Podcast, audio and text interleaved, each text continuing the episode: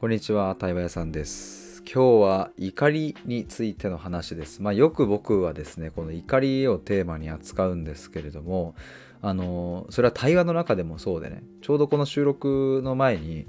えークライアントさんと今日9回目の対話をしたんですけれども、えーそこでもこの怒りがテーマに上がってめちゃくちゃ盛り上がりまして、で、まあ、今日ですね、皆さんにこう、お伝えした共有したいなと思った、まあ、なぜこの収録を撮ろうと思ったのかというとあのこうやって捉えると怒りっていうものをあの解釈をねいい方向に変更して捉えることができると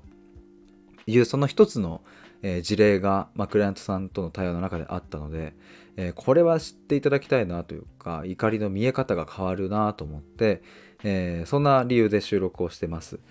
でまあどんな話だったかというとですねあのまあその方との対話の中で使った例え話があの野球ですね、えーピッチャーがね150キロのストレートを、まあ、速い球投げるみたいなそういう意味だったんですけどもこれクライアントさんがポッと言ったんですがあの、まあ、その方が職場でねえっ、とちょっとこう怒りをね腹立たしいことがあってで怒りをぶつけたみたいな話で、まあ、それがどういうものだったかっていうのを別の例えで言うと150キロのストレートを、えー思い切り投げ込んだと。えしかもあの相手がこう構えてないのに投げ込んだみたいな、まあ、そういう話になってったんですよ。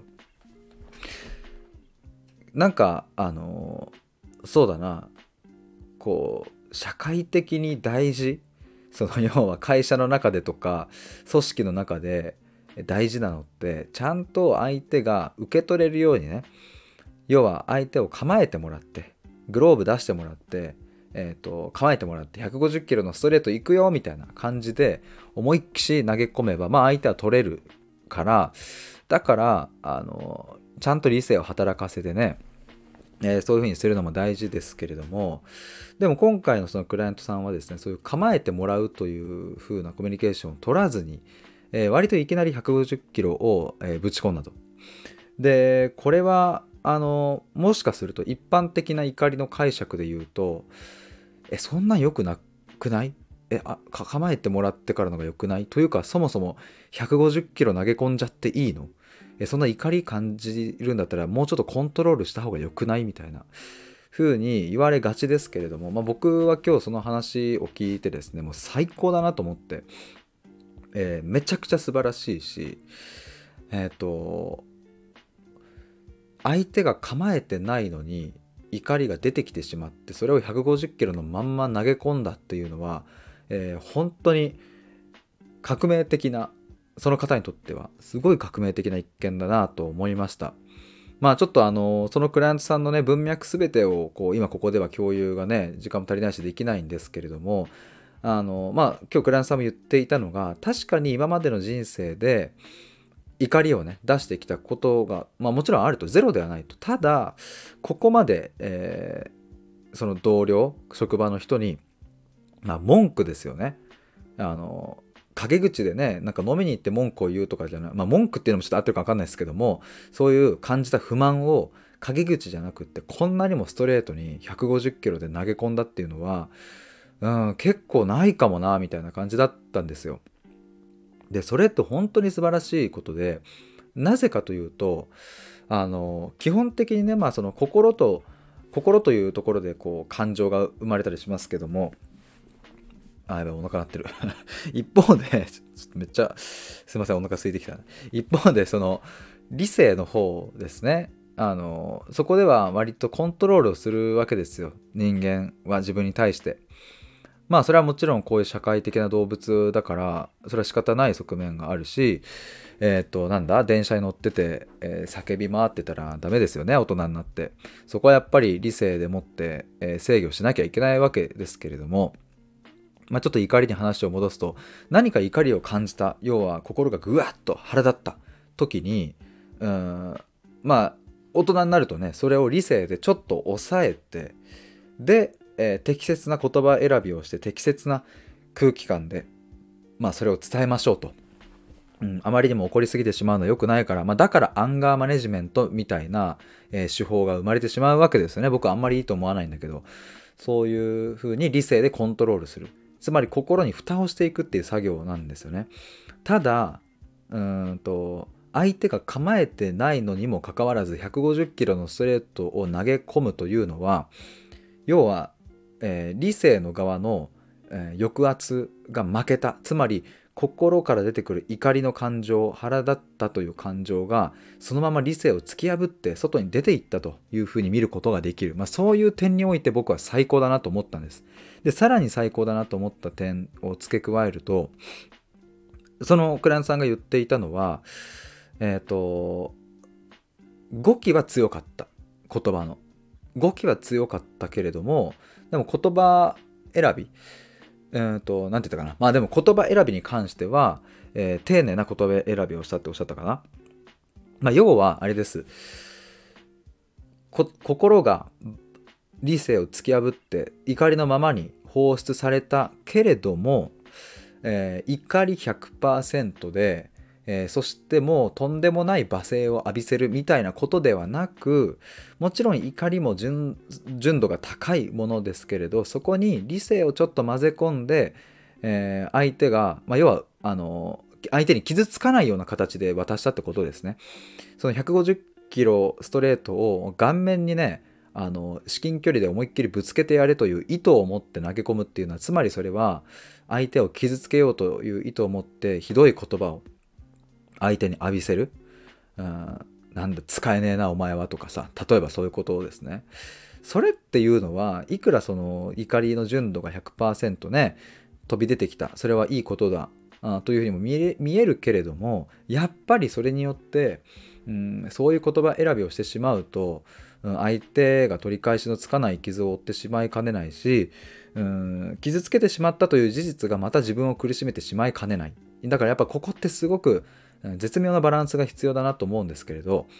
まあまあちょっと戻すと、うん今回ねクライアントさんは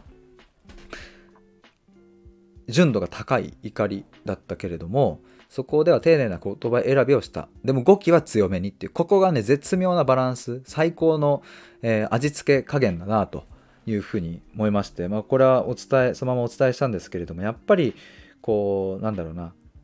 あの理性が強すぎてね心に抑圧をしていくとそれはなんかもう味を薄める行為だからなんか何の味もしないスープを飲まされてるみたいなね何これもうお湯じゃんみたいな 感じでまずってなるわけですし、えー逆にねその心が強すぎる要は怒りがもう強すぎてもう言葉選びもなんかぶっきらぼうでみたいなのはあまりの味付けの濃いスープをガブガブ飲まされてるみたいな感じでもう飲みたくないそんなのってなるじゃないですか。両方ともね行き過ぎてしまうとそれは受け取りづらいし自分を傷つけちゃったり相手を傷つけちゃったりするけど、まあ、今回の怒りの出し方っていうのは、えー理性とその感性よあの直感とか感情とかそこの部分の融合むちゃくちゃ絶妙なバランスの味付けをなされていたから、えーすごくそれがやっぱ良かったなと僕は思います。まあ、改めてねやっぱ怒りっていうのはその、まあ、いろんな怒りがありますけれどもその場で湧いた、えー、とこう鮮度が高いものっていうのはなるべく早めにその場にねこう150キロストレートでぶち込んだ方が良かったりしてね150キロ投げれるだけの威力うん熱量を持つ怒りをやっぱりね自分の中に閉じ込めておくとそれはグツグツグツグツ煮えていってしまうんですよ。あの火山の何？えっ、とグツグツ。あマグマ。火山のグツグツ火山のマグマみたいになんか地球の何マントルとか言いますよね。なんかやっぱああいう感じでずっと燃え続けてしまうわけですよね。でそれがある一定を過ぎるとどっかで腐り始めてしまって匂いを発して異臭を発してね。でそれに耐えかねた自分が、えーついにその怒りをその人に向けてドーンとぶちまけるともうそれは芋づる式にねドバーッと流れてきてしまってやっぱ異臭を放つので相手も嫌な気分になるしうん自分さえも嫌な気分になる。そしてその怒りを発した後にああこんなこと言わなければよかったって反省が始まりその反省を引き金にまた理性の抑圧が始まると。つまりそこからまた自分の心の内側にその怒りの熱を溜め込むというふうに。もうここはスパイラルになっていくわけですよね。溜め込んで溜め込んで溜め込んで爆発ドン。わあやっちゃった。またあの反省しなきゃ。溜め込む溜め込む溜め込むドンみたいな。っていう風になってしまうからまあそれはねあのこうなんだろうな。まあそれも一つの生き方かもしれないですけれどもやっぱりあんまりこう自分自身も心地がいいもんじゃないと思うんですよね。だからあの、うん、良き怒りの出し方が必要だなと思った時になんか怒りを爆発させましょうみたいな怒りはもう感じたらすぐに出しましょうみたいなことではなくねここで捉え方の、一つの事例として150キロを投げ込んでやるというふうに こういう言葉にするとちょっとポップになりますよね。これあの今日クライアントさんとの対話の中でもねすごく僕は感じたところですけれどももう怒りイライラ腹立たしいそれはねもうどんどん外に出していきましょうじゃなくってねたとえ相手が構えていなかったとしても顔面スレスレくらいの150キロのボールドンと投げ込んでやったらいいんじゃね？っていう。結構おもろくないですかね？みたいな結構盛り上がった。これずっとなんか笑ってて面白かったんですけども。でやっぱね150キロのストレートを顔面付近に怪我させないように投げ込むっていうのは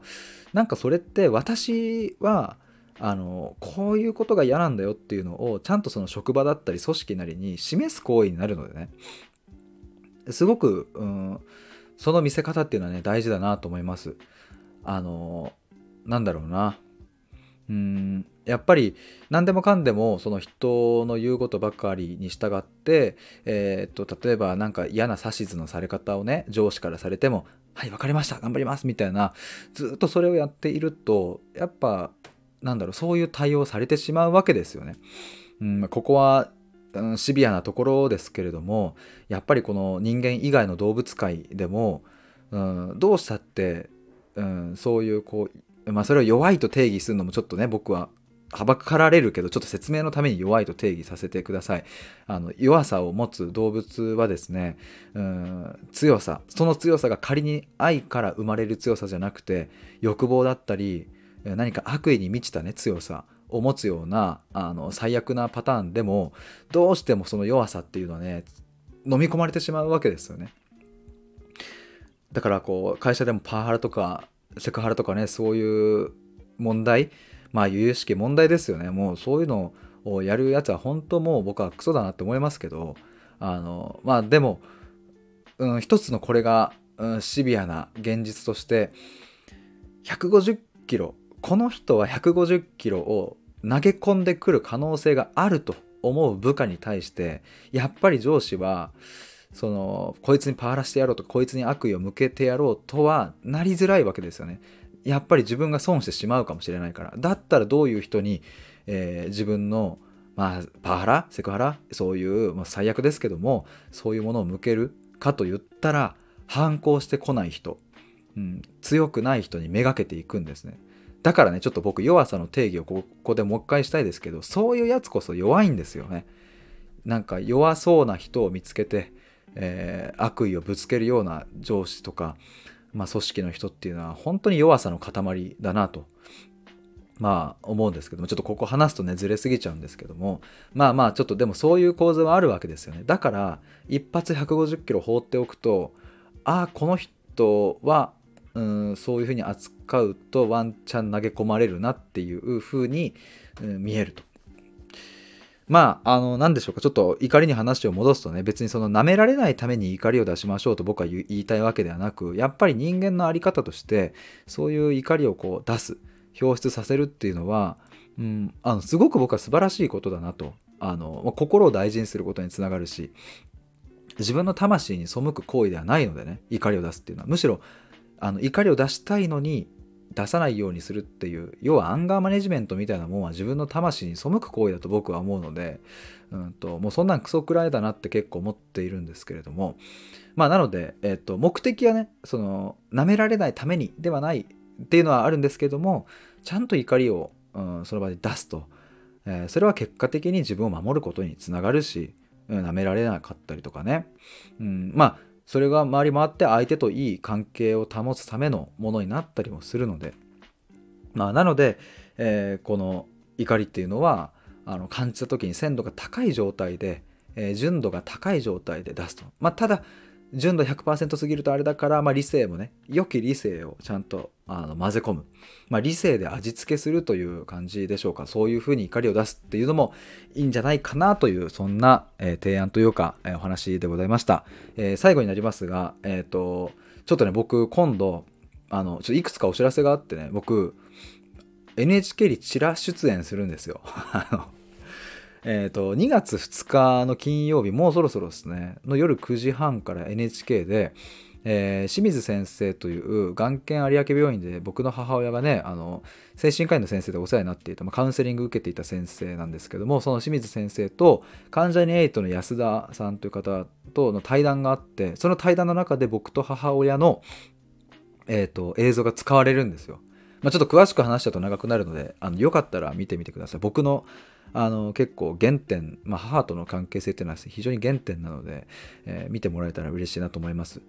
でと同時にねその2月2日の夜9時半から NHK なんですけど僕その日の夜9時から、えー、X の方で、えー、ダイアログデザイナーの島津さんという方と,、えーと、スペースでお話しさせていただくんですよ。よかったらツイッターの方、X の方遊びに来てほしいです。あの、島津さんももしかしたら結構ご存知の方も多いかもしれませんが、最近はですね、YouTube の方で片岡鶴太郎さんとか、えー、石田純一さんとか、えー、ラッパーの呂布カルマさんとか結構有名な方のインタビューとかされててぜひ YouTube チャンネルも覗いてみてほしいんですけれども、えー、そんな島津さんとですね、えーと、対話をさせていただきます。よかったら遊びに来てください。あとあといろいろあります。あのちょっとねいろいろあって恐縮なんですけども対話会が2月24日のミシルさんとの愛機対話会が、えー、お二人今参加者確定して残り4枠となりまして、えー、3月30日の方は残り6枠空いております。えー、こちらもよかったら、え参加してください。ということで今日はちょっと怒りについてお話しさせていただきました。なんかあの今聞いてもらってねあの自分もちょっと怒りについて再定義したいなもう一回触れてみたいなと思う方もしよかったら僕のプログラム覗いてみてください。えー、無料相談受け付けております。では、以上です。バイバーイ。